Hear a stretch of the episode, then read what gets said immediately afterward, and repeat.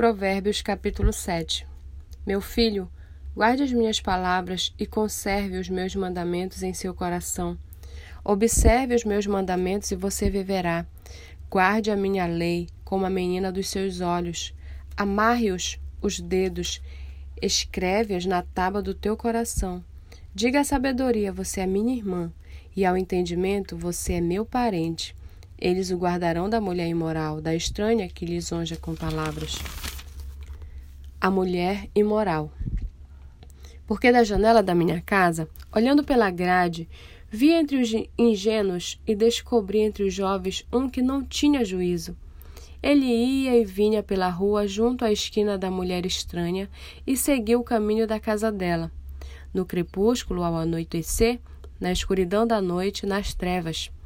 Eis que a mulher lhe saiu ao encontro com roupas de prostituta e astúcia no coração. É espalhafatosa e inquieta, os seus pés não param em casa. Ora está nas ruas, ora está nas praças, espreitando por todos os cantos. Ela agarrou o jovem e o beijou, e com o maior descaramento lhe disse: Eu tinha de oferecer sacrifícios pacíficos hoje, paguei os meus votos.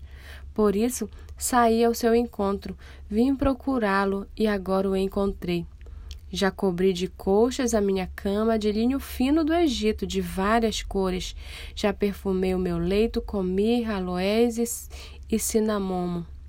Venha, vamos nos embriagar com as delícias do amor. Até o, até o amanhecer, gozemos amores porque o meu marido não está em casa, saiu de viagem para longe. Levou consigo uma bolsa cheia de dinheiro, não voltará para casa antes da lua cheia. Ela o seduziu com as suas muitas palavras, com as lisonjas dos seus lábios o arrastou, e num instante ele a seguiu, como um boi que vai para o matadouro, como um animal que corre para a armadilha, até que uma flecha lhe atravesse o coração.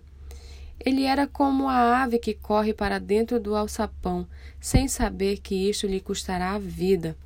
Agora, meu filho, escute o que eu digo e dê atenção às palavras da minha boca.